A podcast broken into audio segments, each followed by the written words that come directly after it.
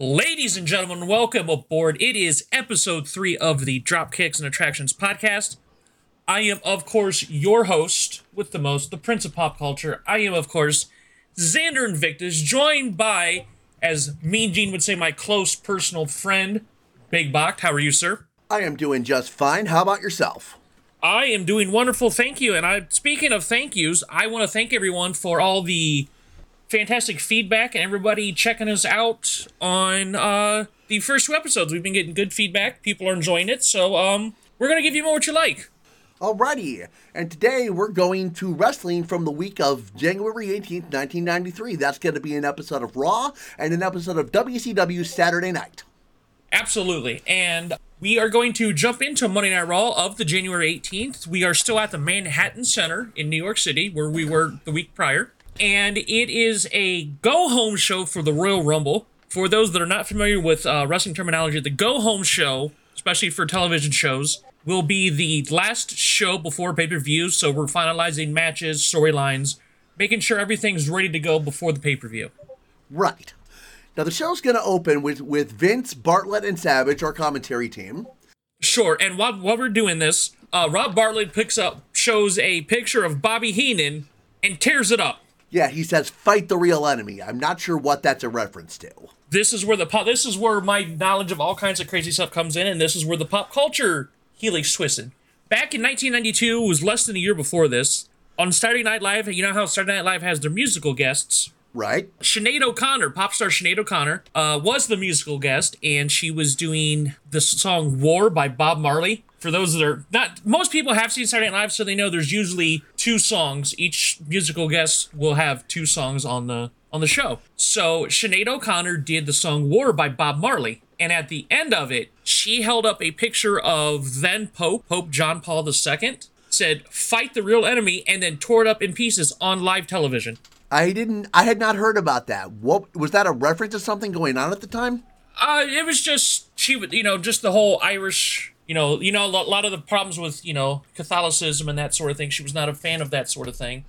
Oh right, okay, yeah. Now it's coming back to me. And everybody absolutely went livid because she was like, "Hey, I want to do." The idea was on the last word of the song, she was going to hold up a picture of it would have been like a homeless child or a, some sort of child in distress. They're like, that's fine. We get that you can do that. So she had the okay to do that. She did not have the okay to tear up the picture of the Pope.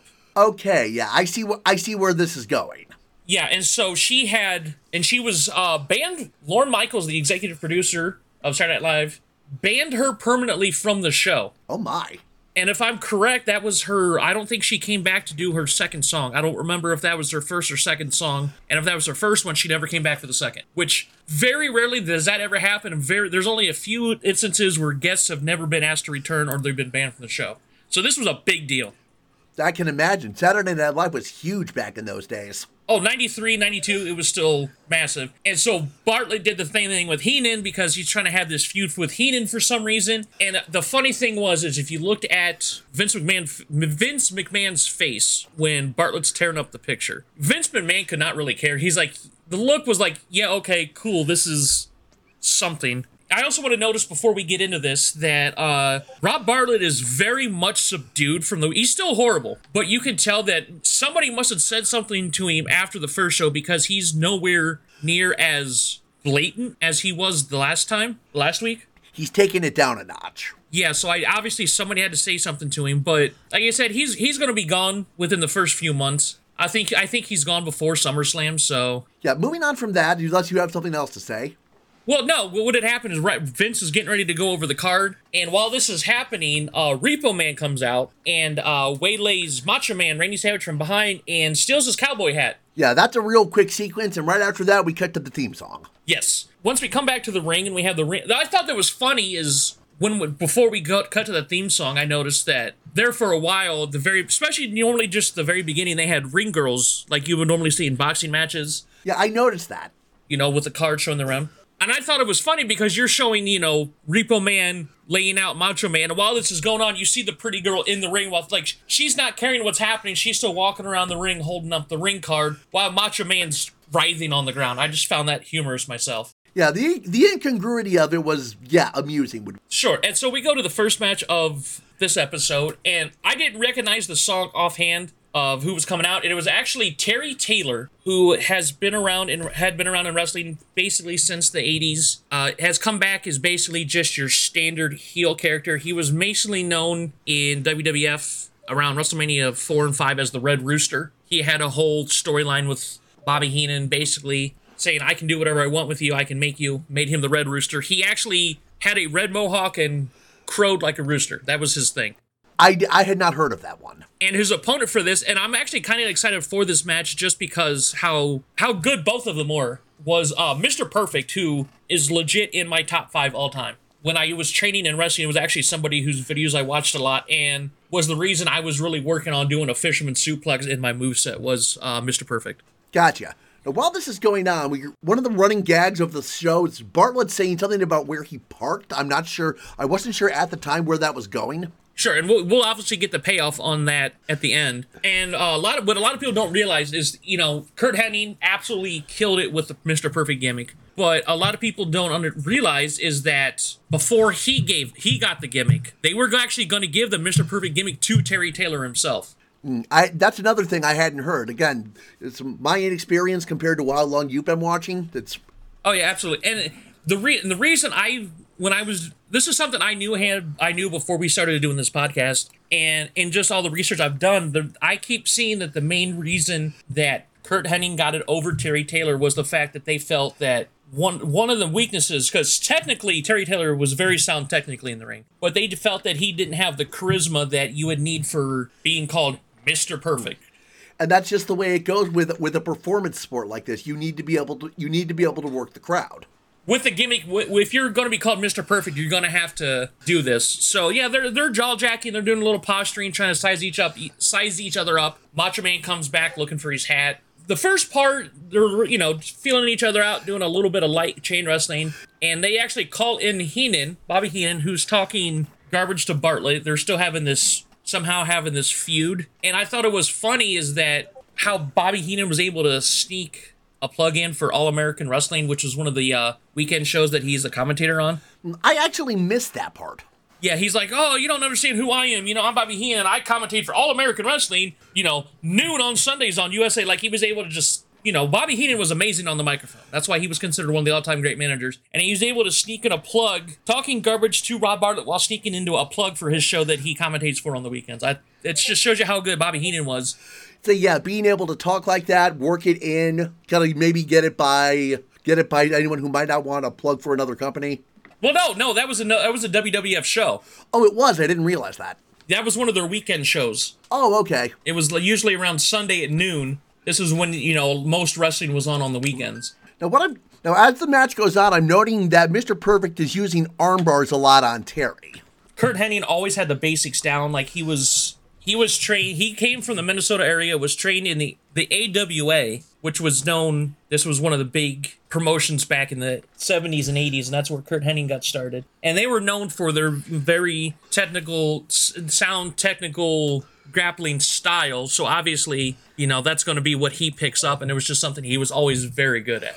Right. As we we go, they ended up going to a commercial, and it was funny. Is like Vince like, yeah, well, we'll be right back, and Bobby Heenan's getting pissed because he's like, "What? You don't no, hey, don't go to commercial. I'm on the phone. What are you doing? Hey, I'm over here. Pay attention." And then they come back, and then you see that Terry Taylor is actually like nothing. There's nothing at of note that's happened in this match yet. It's a very basic feeling out process slight chain wrestling, nothing crazy has happened as of yet. So they come back from commercial, and Terry Taylor is now in control. Heenan's still on the phone, and then Mr. Perfect uh, makes a comeback, and Terry Taylor catches him with a, a, a uh, quite nice spinebuster. Yeah, there's a lot of two counts in this match that I saw. Yeah, you could see where you know people. You know, you could see where technically Terry Taylor and uh, Mr. Perfect were very equal when it came to their their wrestling acumen.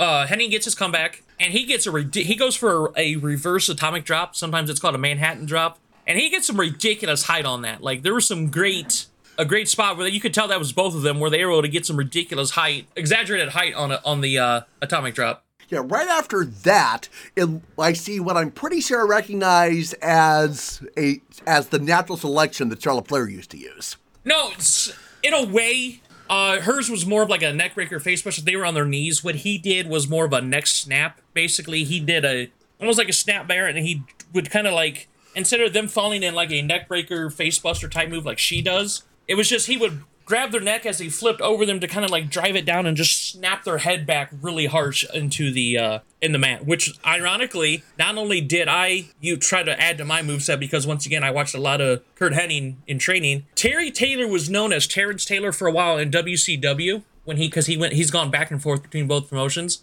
He was known as terrence taylor and that actually was his finisher in wcw was that exact same neck snap I got you. Yeah, it, like I said, to me it looked like natural selection, but thanks, thanks for the background on that. Sure, no, like absolutely. I can see where you come in from. Speaking of Charlotte Flair, which will thank you for the segue. While this is going on, Ric Flair comes out in his robe, and of course, you know, and so we come in, and he's having that feud with Mr. Perfect. They're having a uh, a kerfuffle, and he comes out and causes a distraction to Mr. Perfect, and Taylor takes advantage of that, drives a knee into Mr. Perfect, uh, dumping him to the outside, and he's able to distract the referee while Ric Flair just starts laying, uh, dropping hammers down on him. Yeah, Flair throws Perfect back into the ring after that, and then Terry goes for a move, but Mr. Perfect is able to get the pin by reversing into a British suplex. Yeah, like he, like you could tell that Terry Taylor was going for a suplex, and it was just so smooth that the way Curt was able to counter that smoothly into his own perfect plex finisher. Yeah, that was a really good sequence. Yeah, there was no wasted motion. It was just boom, perfect plex or the fisherman suplex, and he got the win. And that's a match time of eight minutes and three seconds. And it was a great match. I mean, it was technically sound. I mean, there was no, there was no like, oh my god spots, but it was still a great match overall. Yeah, like like we said last time, sometimes all you need is good fundamentals. Yeah, and we could tell. I'm just going to say that right now. This is actually a better episode of Raw than uh, last week's debut. All right, next segment is an interview with Bret Hart by Vince. They're talking up the title match between Bret and Razor Ramon at the Royal Rumble. Sure. Actually, actually, before that, uh, we saw the you got Lord Alfred Hayes talking about the promotional consideration paid for by the following and they showed two commercials. And one, the second one they showed was the classic Macho Man doing the uh, snap into a Slim Jim commercial. Oh yeah, I remember those from when I was growing up. Like I knew Macho Man's name because of those. Oh yeah, let's. That was. And matter of fact, if you look and you go a lot of places that sell Slim Jims, there actually is now still to this day a savage size Slim Jim. It's this absolutely. It's probably almost a foot long and probably a half inch around and it's got a picture of Macho Man. It's called their Savage Size, and it's just this huge, gigantic, massive Slim Jim. Yeah, I don't really eat Slim Jim, so I've never had a reason to look for it. But I might, t- I might check that out around the, around this area and see if I can find those. And the, the other one I want to talk about was you saw Bret Hart in a gym, and that actually is the actual uh, gym they have at WWF, WWE, whatever headquarters. That's the actual gym inside the building. Right. Yeah, that was for integrated integrated conditioning programs, right? They called it or IcoPro. It was just called IcoPro, and that was actually a you know supplements, protein, that sort of thing, owned by Vince McMahon. He that was a WWF product, a Vince McMahon product that dealt that mainly came from his World Bodybuilding Federation. He tried to start his own bodybuilding promotion. That's a fun story, and that actually coincides with somebody's debut in the Royal Rumble. So I'll save that story for um, our next episode when we do talk about the Royal Rumble. Okay. So, but yeah, I just wanted to show those commercials because that is just shows you the kind of com- you know those weren't obviously they're not going to show the commercials that were normally seen. Yeah, that were on TV at the time. Sure, but those I just want to show those two because that's absolutely I remember those commercials as a kid. Right, and it ties into the branding they were doing. Absolutely. So, like you said, we were going into the um, interview with Bret Hart about his match with Razor Ramon at the Royal Rumble for the title. Yeah, the, the main the main things Vince main things Bret tries to get across here. Number one, attacking me is one thing. Going after my family is another thing. Sure, and they, he mentions uh, Stu Hart, which was his father, and you keep hearing about uh, the Hart family dungeon t- to this day, where Stu actually trained basically every Hart in the family that wrestled and he was also he also trained people like uh, Davey Boy Smith, the British Bulldog. He had a hand in helping tighten up Dynamite Kid. He trained Chris Benoit. He trained Brian Pillman. It's just a well-respected family in wrestling and well-respected training. It sounds like. Basically, if you came out and it was, if you ever hear stories about the how rough the training was, if you came out of the dungeon, you could wrestle. We'll just put it that way. not everybody could. Not everybody finished there, but if you could finish there, you could go. And just if you saw the list, Jim Neidhart came out of the dungeon. Yeah, so there was. If you came out of the dungeon, you can go basically. And like I said, this was a great basic promo saying, you know, come at me, fine. You come at my family, I'm gonna kick you. You know, I'm gonna kick your ass. The the line that I got out of this that I just found humorous. Bret Hart said he's going to kick Razor Ramon. He's going to kick him down unconscious street. That's just one of those lines I just pick up that just you just like. I like that line. Yeah, the second point Bret made was Razor Ramon is not at the bottom of the barrel; he is underneath the barrel, just showing how little he thinks of him at the time. Yeah. And then the last thing was I'm I'm the best wrestler, but this match with Razor is going to be a fight, not a wrestling match. Yeah, and it's like I said, there was obviously Bret Hart at the time was the technical Razor Ramon was always a brawler. He was a fighter. Right, so it's going to be a clash of styles when we get to the Royal Rumble. And the fun fact, speaking of Royal Rumble, we all know that Razor Ramon is, you know, Scott Hall, who became, who goes on to Hall of Fame career, goes all over the place, wins titles everywhere. With all the ten years he had in WWF as either Scott Hall or Razor Ramon, he was never in the Royal Rumble match himself. He always he had a lot, a lot of times he had matches at the Royal Rumble. He was never in the match itself ever. Interesting little note there. I I, I might have picked up on that as we go forward, but probably not knowing me. Yeah, like no, it like you would expect any you know, especially somebody who has a Hall of Fame career like Scott Hall, he would have at least one appearance in the Royal Rumble. He was always on the card, never in the match itself. All right, yeah, that's an interesting little note. Good trivia. So uh, we go to the next match is uh, Marty Jannetty versus Glenn Ruth. Now, at this time, Bartlett is still talking about his car, and I'm just like, dude, nobody cares. Yeah, we'll, we'll get a payoff for it, but it's just like, it, once again, we're going to reiterate until he's no longer on here. Neither one of us is a fan of Rob Bartlett as a commentator. Not in the slightest. Um, so yeah, we're going up against Marty Jannetty versus Glenn Ruth, and if the name Glenn Ruth sounds familiar, he would go on to become Thrasher of the Headbangers, one of the more uh, popular tag teams in the Attitude Era. Mosh and Thrasher's the Headbangers, and also he uh, Mosh and Thrasher do become tag team champions. But Marty Jannetty sort of, kind of, but not really was a tag team champion with Shawn Michaels as the Rocker. It happened, but not really. How do you mean not really? Okay, so once again, this is you know we're coming off the breakup of the Rockers, which was one of my favorite tag teams as a child. You know the you know the quick, bright colors, that sort of thing. Right, right they had and they were never officially they're never going to be on the record as WWF Tag Team Champs. What had happened is that there was for Saturday night's main event, which was that uh basically a seasonal show they would have in place of usually like a Saturday Night Live or a primetime show. Kind of like how we talked about Clash of the Champions. Saturday night's main event was sort of kind of the same concept. Okay. But there was a match they recorded, or taped rather, was the Hart Foundation, who were the tag champs at the time, versus the Rockers and during the match, the top rope breaks, which is just hazard. It happens. You've seen it. I've seen it happen before in wrestling. Top rope breaks for whatever reason. Gotcha. The Rockers win the match, so they're supposed to have become tag team champions. But for some reason, because the the top rope broke during the match, they decided the powers that be backstage decided that the match didn't count. So the the belts never officially changed hands. I had never heard of something like that before.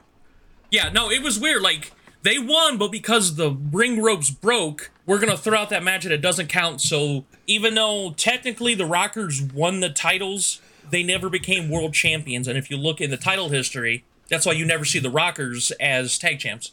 Gotcha. Sort of, you had a Phantom tag champ going up against a future tag champ in this. And as the match starts, Marty offers a handshake. Glenn accepts. Then Marty turns his back, and Glenn goes crazy. And that's about uh, the total offense Glenn Ruth has the entire match. And it wasn't like, and even as we knew this was going to be a squash match, Glenn Ruth is going to be your enhancement talent for this match. It wasn't a bad match. This wasn't like a quick. Yeah. I actually enjoyed it for what it was. Yeah, Jannetty got a real chance to show off what he could do. Sure, and like we understand a lot of times, especially nowadays, Marty Jannetty's known for all his unfortunate incidences that have happened to him over the last couple decades he had with his problems. We're not going to elaborate, but everybody knows that he's had problems in the past. But what people forget is he was very sound technically. This is a chance for him to show that. Yeah, and it showed it very well. And speaking of Shawn Michaels, they uh, were able to have him call in, and they were basically this match was just to help promote the uh, match that's coming up at the Royal Rumble for the Intercontinental title with Shawn Michaels defending against Marty Jannetty, where uh, Sensational Sherri is going to be in somebody's corner, but they don't know who yet. Right, yeah, that yeah, Shawn's talking that up. Like all, all the women love him. Yeah, because basically there was a there was a moment during this feud where people and because that was when he became the Heartbreak Kid. That was what his first manager was, Sensational Sherri. And if you ever listen to his more rare Heartbreak Kid theme song and you hear the female singing it instead of the male voice because that was the first one. Yeah, they had that in the first episode, I believe. That's Sherri Martel singing it. So she actually was singing his theme song first. Didn't know that. Yeah, that's her voice. But there was a there was a moment where they're having the feud. They had you know they were still using the weekend shows to promote stuff. Sherri Martel uh, accidentally gets a mirror bashed against her head Ouch. because Shawn kind of sacrifices her. He's like, "Oh, the ladies love me, but I'm gonna hide behind my manager because you know he's cocky, but he's still I'm gonna hide." Right. So this is the idea is that, and then Marty was the one to kind of like he sort of it was like she's caught in between them, and this is just we don't know where she's gonna be when this match happens. Right. And like I said, this was just a showcase to show what Marty Jannetty could do, and he actually wins with the uh, the rocker dropper is what he called it. Okay, I wasn't sure what that move was called. Yeah, he called it the rocker dropper. It does look like the Fameasser that Billy Gunn would use and still uses to this day. But the version that Marty Jannetty does when he kind of hooks the arm like that, if it does, once again, if that does look familiar to more modern fans, that was the version that Kelly Kelly used as her finisher when she called it the K2, where she kind of hooked the arm before she did it. It was closer to Marty Jannetty's version of the rocker. Gotcha. And that's a five minute and 12 second match. So surprising for what was basically an enhancement match. Yeah, and but it still wasn't bad. Right. And then speaking of continuing feuds, they uh, come back from commercial and show a replay of Superstars, which is another one of their their weekend shows. That was a weekend morning show, I think, right? Yeah, yeah, they were both. They would they would usually be like on the weekends. It would be during the mornings, or sometimes usually like noon, one o'clock, like morning, early afternoon shows, like your Manias, Superstars. Um, WCW had WCW Pro. This was like this. This was uh, Monday Night Raw was the first real big live weekly Primetime show? prime time wrestling show. Now, on that, on that cutback to Superstars, we're watching Doink the Clown versus Crush. No, it wasn't versus Crush. Crush had just one won a match, and Doink is actually out there with his arm in a sling. Right? They're continuing their food. Doink's like, please don't hurt me. Oh, my arm. Ow, ow.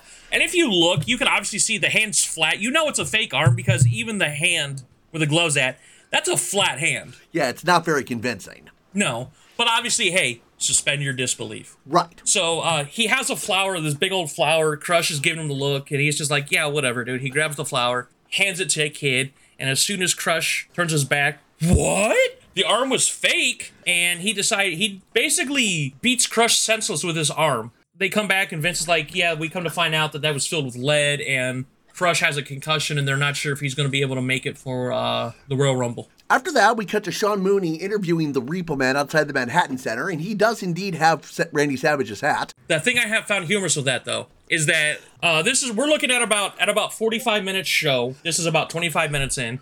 Uh, they're thrown out there, and he's like, "Well, I uh, we're looking for the Repo Man. I seem to have located him, and it looks like Repo Man is just strolling out the front door." And I'm thinking, once again, you got to suspend your disbelief. Is like, if he's trying to escape with the hat, why is he still there almost a half an hour after he stole it, and it's just strolling out the front door? Yeah, it, it again, you suspend your disbelief, but if you look at it critically, it doesn't hold up. But no, it was just good. It wasn't that all this was horrible. No, it was kind of goofy. It's like you've been dancing around for half an hour. Cool, that's fine.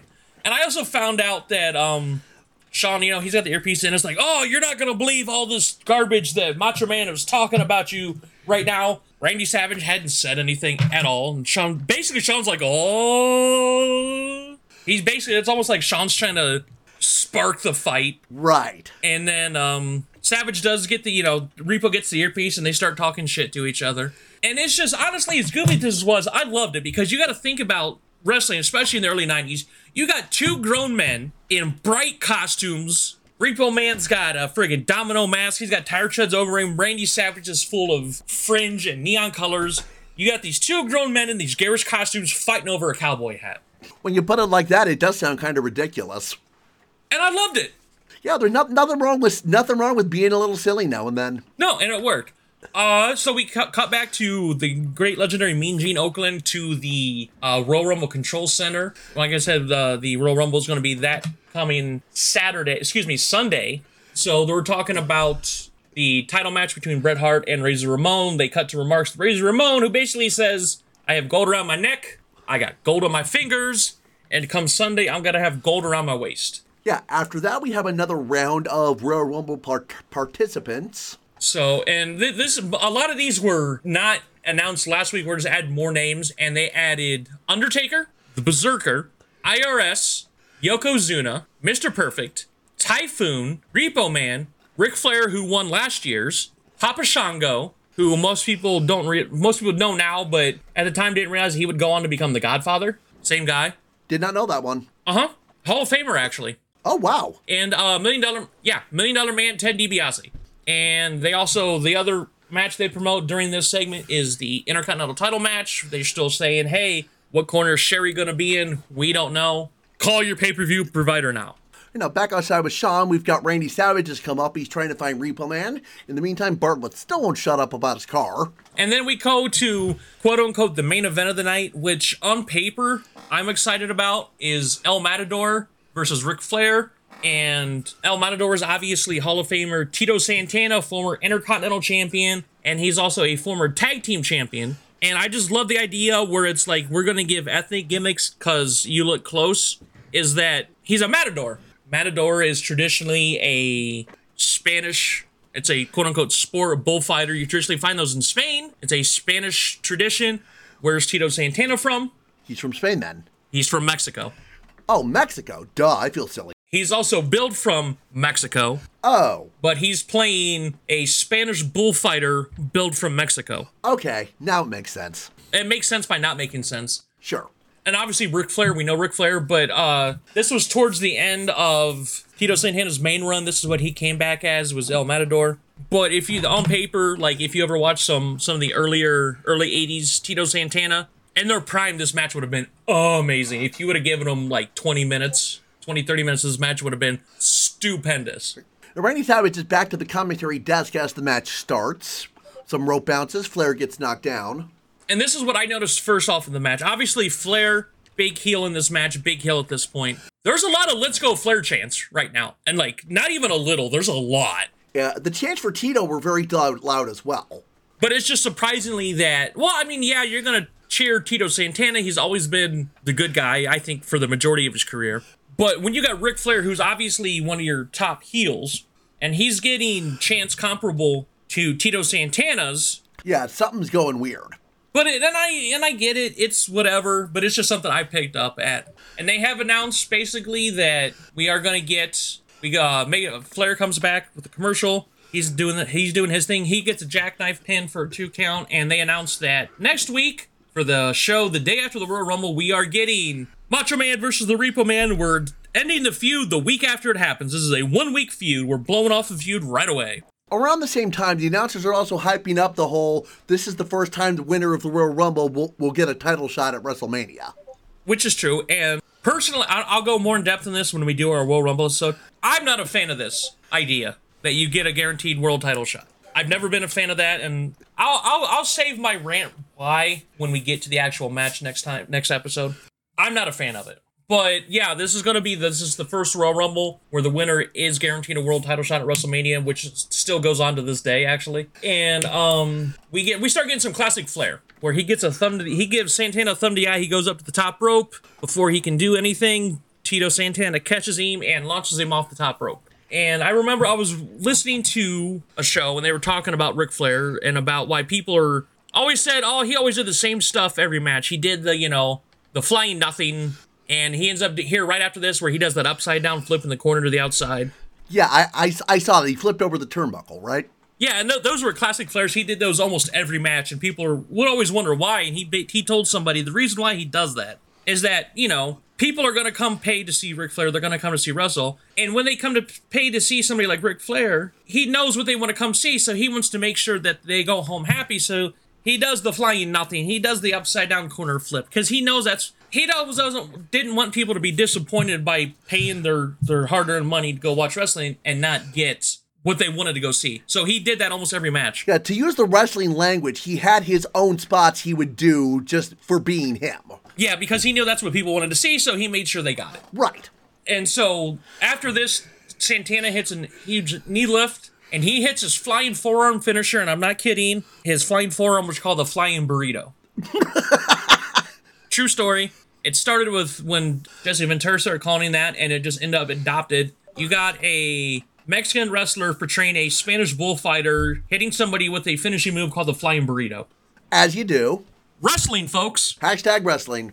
Yes, he goes to for a second one, but Flair low bridges, sends uh, Santana out of the ring. So here comes Mr. Perfect. He starts brawling with Flair. Yeah, the bell never rings, but obviously the match is over at this point. Yeah, it's a no contest, but I'm thinking it's obvious, and I know the ref sees that Flair and Perfect are th- throwing blows with each other. So obviously this should have been called, you know, a DQ win for Ric Flair. Right. But not only do they brawl to the back with no bell, you can honestly see that Santana's also being helped to the back. And I'm like, we don't get an official finish to the match. We don't get a bell, so I'm assuming no contest. Yeah. Sure, maybe. The time on that from the, the from when the first bell rings to the commercial break as is seven minutes sixteen seconds. And it, they had, it was a good match, and they got a lot of stuff in. And they come back from commercial for this. This is our ending segment. We see that Perfect and Flair had fought all the way to the back. They come back for the commercial. Flair and Flair, excuse me, Flair and Perfect are coming, are still fighting as they come back into the arena. Vince is on the mic with Flair about all this, and Flair challenges next week Mr. Perfect to a loser leaves WWE match. Now, we see Mr. Perfect come out and he accepts the challenge with his line of, I am what I say I am, perfect. Yes. And funny thing was, this was actually, I actually remember watching this live at 10 years old. I still to this day remember watching this match on TV. And then after that, the show ends with Repo Man towing Bartlett's car. Yeah, we that was the payoff of the car, and Repo Man just tows it. I'm like, great. I'm glad we got a payoff to that. Again, Bartlett just doesn't, he can't do it. He can't do this. No, and it's, but overall, that aside, this was actually a much better show than last week's. Yeah, if I was grading on a letter scale, I think I'd give this a B. Yeah, I was, I'd agree. I'd give this a solid B. And there was only, like I said, this was only an hour. There was three matches. But yeah, I would give this a solid B. I would have to agree to that. Nothing lingered. Everything got done in good time, is how I'd put it. Yeah, it wasn't too fast. It wasn't. It was basically. It's like the Three Bears. It wasn't too hot. It wasn't too cold. It was just right. Good way to put it. So, and that's our uh, wrap up before they go to the Royal Rumble that following Sunday. So we go from that to WCW Saturday night. That's going to be the evening of the 23rd. Yes, and we open up with good old JR, Jim Ross, and Larry Zbyszko. They're on the six. That's going to be our commentators for the evening. They're also giving a short preview of the show, with the main event going to be a rematch of last week's U.S. title tournament final. Dustin Rhodes has already agreed to put the title on the line against Ricky Steamboat to give him a fair fight after what happened. Now, as this is going on, JR and Larry are hyping up Cactus Jack and the Barbarian as being a surprisingly popular tag team. Yeah, because um, Cactus Jack just turned face during the Clash of the Champions last week. So they're uh so by proxy because Barbarian was Cactus Jack's tag partner, he's now face as well, and they're getting pretty decent cheers. And we're actually going to see them in action during this episode. Now we go right into the first match of the night, which is a tag team: Scotty Flamingo and Bob Cook versus Johnny B. Bad and Marcus Alexander Bagwell.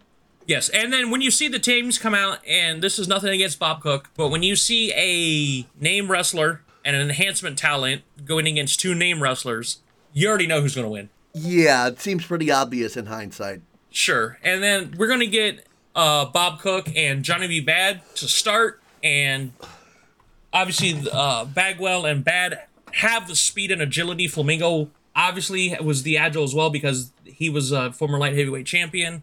So this was just a quick, Bad being super quick, tags in Bagwell, and they hit a nice double Japanese arm drag. And they're just starting out with their quick, their quick tags in and out, and Bad hits that sunset flip that he missed against Cactus Jack at the uh, Clash of the Champions. You can see it's an absolutely gorgeous move. Hits that sunset flip, but it's broken up by Flamingo. Now, as I'm no- as I'm watching these matches, just in general, I'm noting the pinfall counts in this time seem to be faster. A little bit faster. So they come in. Flamingo starts laying the boots on, gets a nice snap suplex on Johnny B. Bad, who retaliates with a very solid sounding back elbow. Like you can hear the thunk. Yeah, that was that made me cringe a little bit. Yeah, so obviously Scotty Flamingo plays it smart. He gets back in and he's tagging in Bob Cook. He's like, "Yeah, I'm, I'm good for now." Because you we uh we talked about this last week. Mark Mero, who played Johnny B. Bad, is a multiple time Golden Gloves champion, so he knows how to throw hands. Now Bagwell's left arm is getting worked throughout the match. I'm noticing.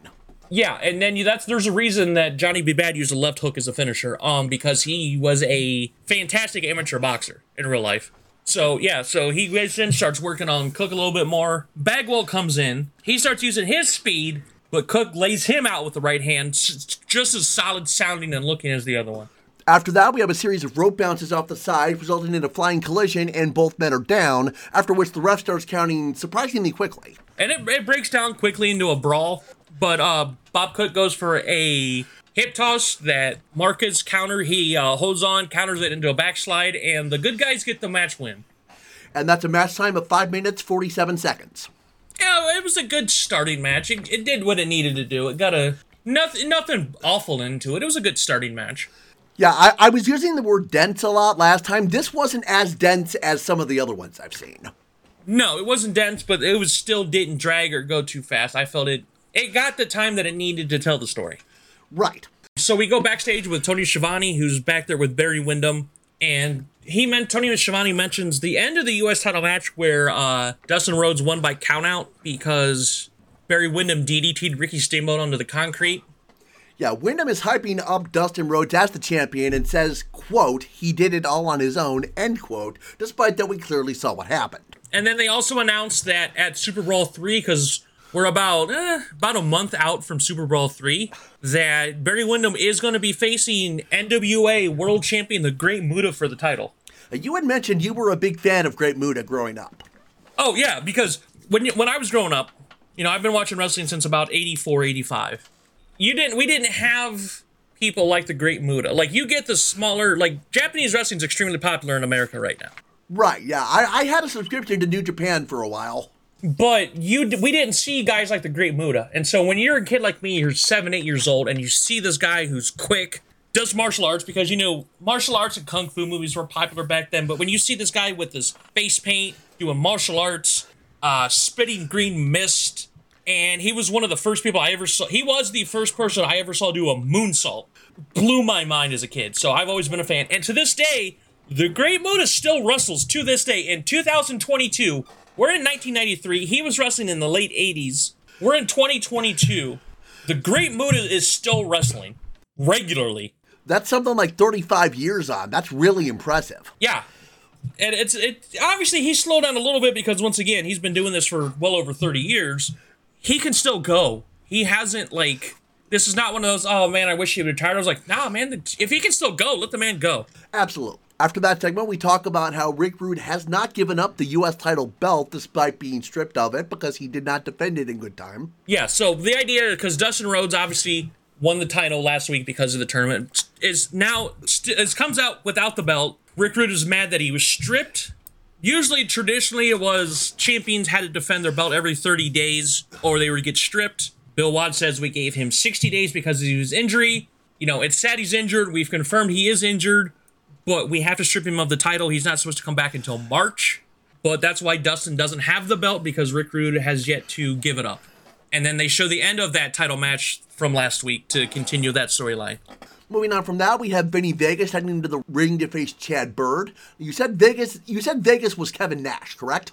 Yeah, this was very. This was Kevin Nash. This was towards the end of his first WCW run. He would be. He would become Shawn Michaels' bodyguard, who would end up becoming Diesel. He'd be in WWE as Diesel by the end of the year, and he's still doing the feud with Van Hammer as having the the strongest arm in WCW. And uh, yeah, he wastes no time with poor Chad Bird. Chad Bird has nothing chance he comes in, beats him up thusly, hits the snake eyes. And if anybody ever wondered why uh, that move, where especially Undertaker would do it a lot, where he would pick him up and drop him on their face on the turnbuckle and was called snake eyes, this is why. I didn't realize there was a name for that. It's called Snake Eyes, and obviously that's why it got the name from Vinny Vegas. He called it Snake Eyes because for those that aren't familiar with uh, gambling and casino terms, Snake Eyes, you roll double ones. You roll two, double ones. It's considered one of the worst rolls in gambling. So, Snake Eyes, that's why it's called Snake Eyes. Vinny Vegas, gambling, this, that, and the other. Gotcha. Uh, yeah, Snake Eyes match is over. And that's one minute, 18 seconds. We go into the next match. Is Chris Benoit going up against Johnny Rich? And they get into the chain wrestling, which you guys know I'm always a big fan of. Uh, they do mention that not only was Benoit trained by Stu Hart in the dungeon, they don't mention Bret, Owen, anybody else. They mention that Stu Hart has trained other wrestlers. I don't think there was as much of a rivalry at this point as there would be during the Monday Night Wars, but you still you still don't want to men- don't really want to mention com- a competitor. Sure, and they also mentioned that uh, Chris Benoit also had uh, extensive time in Japan, which he did. That's where he got his name, made his name first in Japan. He was actually for a while he would wrestle as Chris Benoit, and he would also wrestle under a mask as the Pegasus Kid. Hmm, didn't know that. So this was actually a very even start. They uh, Johnny Rich even got a little bit of chain wrestling in until Benoit uh, clocked him with an enziguri in that uh, famous Benoit clothesline. Ooh, yeah, that was painful. Benoit's going to take over, dominates. He actually hits a very nice uh, second rope leg drop, which is not something we saw very often from Chris Benoit. Yeah, and even that only results in a two count, though. Yeah, so uh, Johnny Rich actually took over for a little bit. Uh, Benoit went for a crucifix. Rich blocked it and actually landed a Samoan drop and got a uh, two count. And was actually also able to hit a nice power slam for a close two count as well on uh, Benoit. And after that, Benoit is able to hit his his bridging German for the pin. That's the Northern Light suplex you said? Uh, Dragon suplex. Dragon suplex, my mistake. Yeah, that'll be a match time of 3 minutes, 45 seconds. Yeah, I just like how he was able to spin around, grab a backslide, spin around, turn it into the full Nelson, land the Dragon suplex. I thought that was a nice little finish on it. That yeah, that was a good sequence. Another match that wasn't dense, but it did what it needed to. Sure, obviously we're just using this to get uh, Benoit over as one of the new faces in uh, the new faces in WCW. So we head over to the Super Brawl 3 control center with their uh, they're showing a video package. We're promoting the the Sting versus Vader title match, the White Castle of Fear. I believe it's within the next couple weeks. We are actually going to see the actual mini movie White Castle of Fear. It's amazing. I'll be looking forward to it. Like, if you guys want to see this, not only are we going to show it here, a video I want to show is I'm a huge fan of Wrestling with the Wregret. I love that show. Uh, so Brian Zane actually sat with Colt Cabana and they went over and riffed all three of the quote unquote mini movies, and this was the f- second one of the three. And it's for somebody like me who likes cheesy bad movies, I adored this. So, and then we move on. We're going to mention now uh, the a little bit more talk about the NWA title match between Great Muta and Barry Windham. Uh, we do see the end of the match where Muta won the title with the moonsault, beating uh, Masahiro Chono in Japan.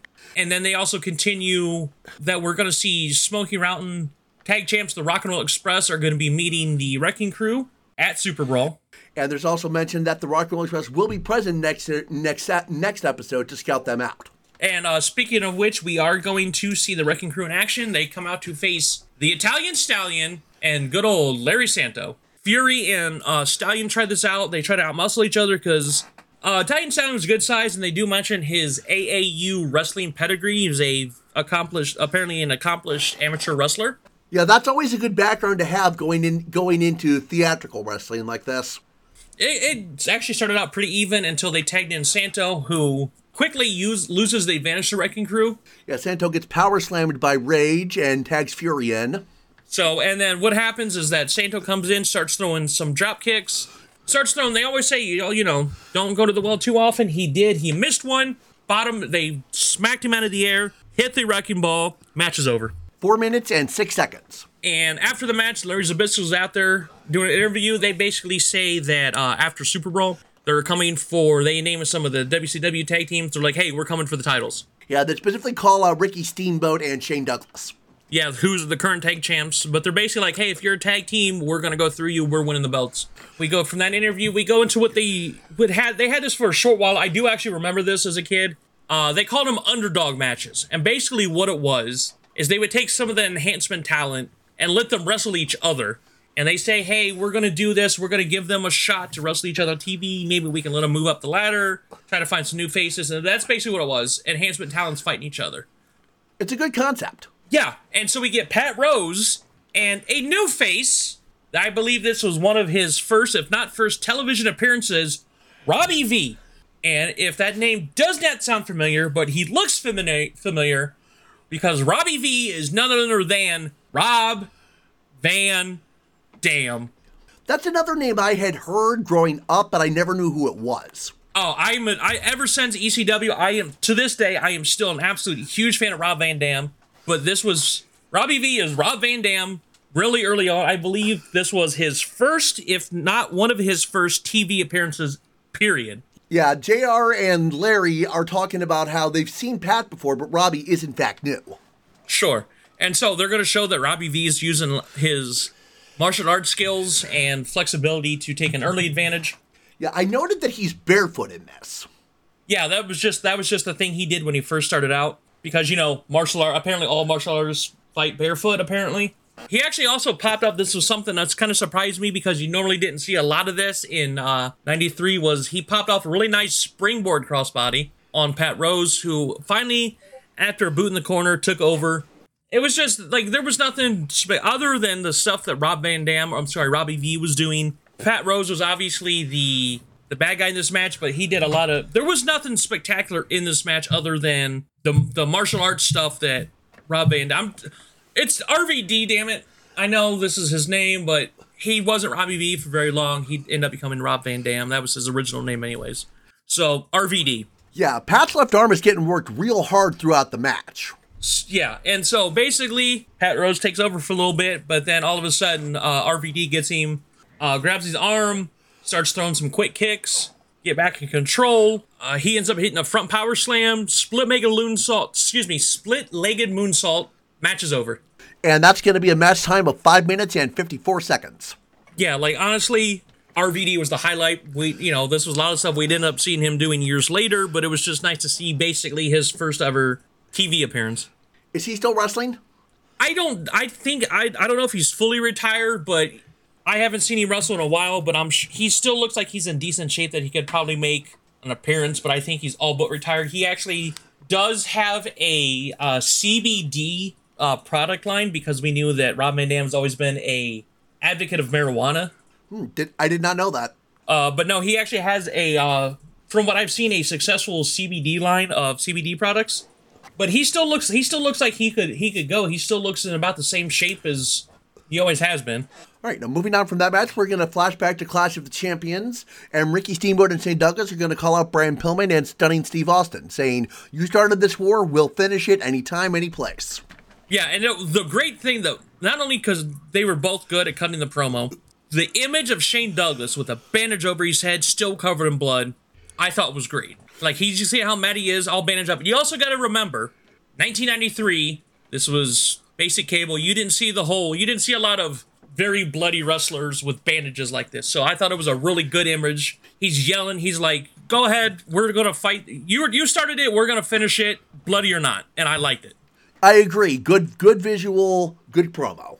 Uh, so um, we come back from commercial. We see Harley Race, who is managing Paul Orndorff and WCW champ uh, Big Van Vader. Uh, basically, Orndorff and Vader warn their opponents, uh, Johnny Gunn and Tom Zank. Uh, yeah, we're warning you because we're gonna hurt you and we're gonna hurt you bad. This is you. You guys are making a mistake fighting us. But then they also continue to call out the uh, people they're feuding with, with Orndorff calling out Cactus Jack and Vader calling out Sting which takes us into the match itself, the tag match between Johnny Gunn and Tom Zank versus Paul Orndorff and Big Van Vader, who are accompanied by former world champion Harley Race. All right, the match is going to start off with Zank and Paul Orndorff. They do some side headlock, rope bounces. Paul gets kicked in the head. Yeah, a very nice enziguri. Gunn tags in, and Orndorff quickly takes over. And I felt bad for Gunn because here comes Big Van Vader, who absolutely just batters Johnny Gunn in the corner. Uh, watching the way he just absolutely treated not only Gunn right now, but Zank later in the match. Van Vader seems like a Dark Souls boss. Oh my, that's I think that is an apt comparison. Where it's like you can beat him and beat him. Sure, could you beat him? Sure, eventually. But he's gonna hit you with about three moves and you're dead. And you can see how tough and how brutal Van Vader is in here. And I don't think people realize just, especially when he was in Japan, because he made his name. He's another one that made his name in Japan. How much pain he can take and how violent he can get. And a perfect example of this, and this is a classic moment in wrestling. They he had a match with Stan Hansen, who I considered had the greatest lariat of all time. Early in the match, they're battering each other. This is a true story. You can find the match easy on YouTube. Big Van Vader's eye pops out of his socket. What? Yes. So what does he do? He pushes the eye back in. Oh my gosh. The eye is just swollen shut. It basically it pops out. He pops it back in and then finishes the match against Stan Hansen. That's some guts. It's crazy. Like you can easily find this match on YouTube, but yeah, Vader was no joke when it came. That's why he said it feels like if you're fighting Vader, it feels like you're fighting a Dark Souls boss. But yeah, Orndorff comes back in. Head, I'm surprised. I, I know Orndorff could go, he could wrestle, but I was surprised on how nice his dropkick was. Oh yeah, that was beautiful. But yeah, so Zank finally gets to tag in, but instantly gets in trouble. And Vader then comes back in and gives uh, Tom Zank basically the same treatment that he gave Johnny Gunn. Yeah, Vader does a twisting suplex. I'm not sure if there's a specific name for that. Oh, I don't. I don't think so. Basically, it started out with a vertical suplex, but as he fell back, he twisted him so Zank landed on his front, not his back. Gotcha. He tried to get a sunset. Uh, he gets Orndorff come back in. He tries to get a sunset flip. Orndorff negates it, but Zank's able to get an actual uh, cross body on him. Yeah, just gets a two count out of that. Sure. Uh, he's able to tag in Vader, and he actually is able to stun Vader because when Vader rushes in, he catches him right on the chin with a with a kick, get a couple blows in, and he tags Johnny Gunn, who gets into the same uh, Santo problem by throwing one too many drop kicks. Vader just bats him out of the air, hits a huge splash, power bomb, the good old fire thunder power bomb for the win. And as this is going on, Zank is given a pile driver by Paul Orndorff onto the outside. Yeah, Orndorff running interference so Vader can finish the job. Sure. So match is over with the power bomb. And that's a six minute, 38 second match. Yes. So we come back. They have a sit down interview with Tony Schiavone with Sting in full on regalia, face paint, jacket, all this. And they're once again they're promoting this is the big feud of the this is the big feud of the moment right now. So we're still continuing promoting Sting versus Vader. They talk about where Sting lost the title to Vader in '92. They show some footage from that. Then they also talk about Starcade, where Sting was actually able to beat Vader in the King of Cable finals. But this this is all it's, it's doing. They're building up. Obviously, the, you this is going to be your big match, your big feud of your your upcoming pay per view. So you're going to try to promote it the best the best you can. I think they're doing a great job with it. Absolutely. Yeah, building really building toward that White Castle of Fear match. Yeah, which once we get to the actual mini movie for it is mwah. All right, moving into our next match, we have Too Cold Scorpio versus Barry Windham. Yeah, and what I noticed right off the bat, Scorpio pushes uh, Windham right in the corner right away, and Windham retaliates by slapping the upper love and taste right out of his mouth. Like the sound of that smack was just like, oh my god. Oh yeah, that was nasty. They go a little bit back and forth. Scorpio gets a really cool roll up, lands a spin kick, and then Barry Windham takes a powder to the outside. Yeah, Scorpio then attacks him with a rope sling. Mm-hmm. And then he go he goes for that momentum, like you know, we're doing the speed versus power thing because Barry Windham's several inches taller than Two Cold Scorpio. I believe he was Barry Windham was six six, six seven. He was a very tall gentleman. Mm-hmm. So when uh, Scorpion runs at him, he uh, presses him up in the air like that, and with Barry's extension, you're probably looking at, and then Scorpion comes back down. You look like that was probably at least a good eight foot drop. Youch. Like I said, Barry Windham was well over six foot tall. Yeah, so Barry's in control, hits that suplex for a two count. Scorpio does some rope bounces and goes for a sunset flip for that gets a two count as well. So yeah, we're going back and forth. We're trading suplexes, we're trading roll ups, and uh, we get through. It looks like uh, some sort of a Scorpio goes for some sort of like slingshot, slingshot like flipping splash. He misses it.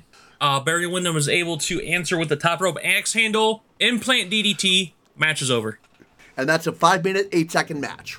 Sure, and it wasn't. This wasn't a squash that went back and forth, but obviously we're pushing Barry Windham to make him look good for his title matchup against the Great Muta, and this is they, they use this as like Barry Windham is using a match against somebody like Scorpio to kind of like work on strategies for his match against Muta coming up in about a month. Right. Next segment is Cactus Jack and the Barbarian calling out Vader and Orndorff in an interview. And once again, if you guys have heard Cactus Jack interviews, you've heard the Mick Foley interviews, loved it. It was great. And one of my favorite parts is that he's talking about, you know, his his neck and the snap, crackle, and pop, and he specifically used the term sadistic Rice Krispies. Oh my. Yeah, I love this promo. he one of the one thing Mick Foley could always do was cut a promo, and they were and if you notice once he had the three faces of Foley, a Mankind promo, a Dude Love promo, and a Cactus Jack promo were three completely different promos. That's awesome. Yeah. So, and they're talking about their opponents, which we come into that next match. Uh, Tex Slazenger and Shanghai Pierce versus Cactus Jack and the Barbarian. Uh, Pierce and Jack are going to be the ones to start this match. Sure, but uh, Slazenger, Tex Slazenger and Shanghai Pierce would go on in a few years to become the Godwins in WWF, the Pig Farmers, the Phineas I. Godwin, Henry O. Godwin. So their initials were Pig and Hog.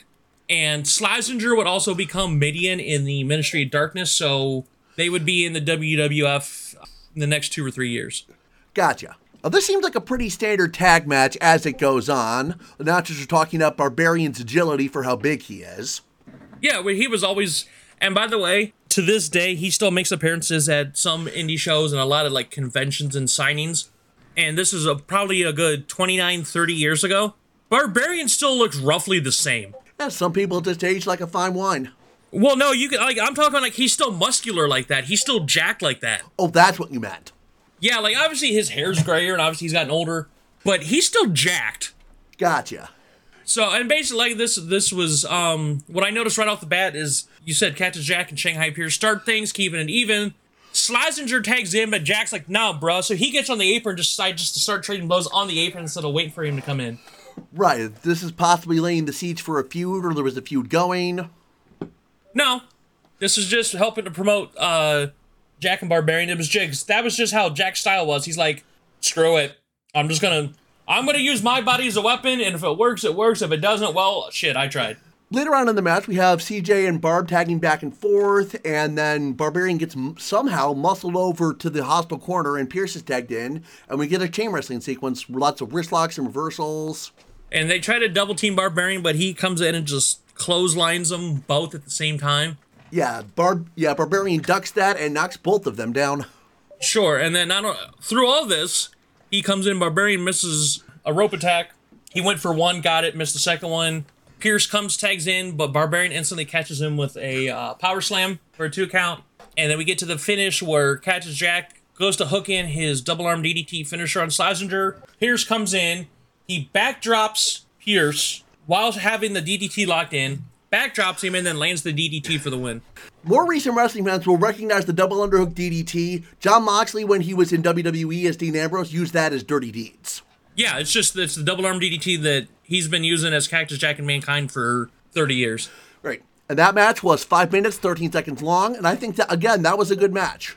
Yeah, well, like it wasn't spectacular, but like I said, it, it was good. Everybody got a chance to get stuff in, and it did its job. And we go into the main event, and I was excited to see this, and I was not disappointed. It was for the U.S. title. Dustin Rhodes defending the U.S. title against Ricky Steamboat, and it was a lot of the same as the matches last week. And I'm not complaining. If you guys heard me talk about how great that last match was last week, we got a lot of the same here Just solid wrestling. The basic stuff, and you can honestly see why to this day both of them are still highly respected as teachers in wrestling. Hmm, Dustin Rhodes is, in fact, still active in AEW at this. And he's actually one of their, their teachers, and Ricky Steamboat helped teach during the FCW time when FCW was there before NXT. And Steamboat is actually another one of those that's in my top five, Ricky Steamboat. And it was just, this match is extremely equal that, you know, obviously Ricky Steamboat had the, the speed, but Dustin Rhodes was still very fast for his size. Absolutely. And then you, obviously you knew that Dustin Rhodes had the strength advantage. Ricky Steamboat was surprisingly strong in his own own mind, own aspect.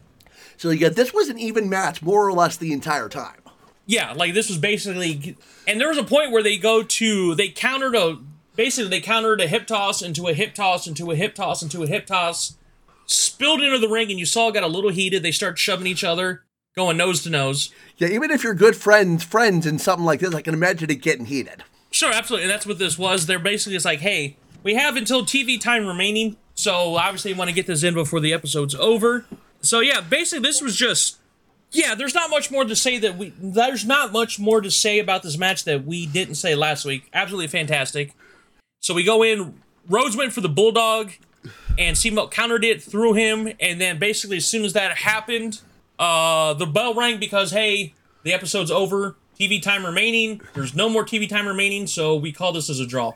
Right, and that was an 8 minute, 59 second, very good match. Yeah, like it was just as entertaining as the last one. And it didn't bother me that it was a draw. Usually, a lot of times you get a draw, people boo. It's like, no, this is it's great. It continued the feud.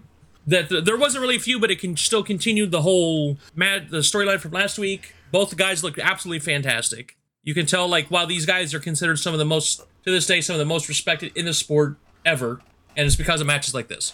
Yeah, they, they knew exactly what they were doing. They knew what the other could do. They made it work. Yeah, and they show that they, they even though they were good friends, you know, in, in, in WCW, that they didn't let that get between them when they, you know, obviously you want to, both of them wanted to be United States champion, and it went to a draw. Yeah, like Ron Simmons said said a couple weeks ago, holding the title is addictive. Yeah.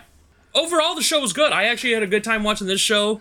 Uh, obviously, at least to me, this was the the match of the night for this as well.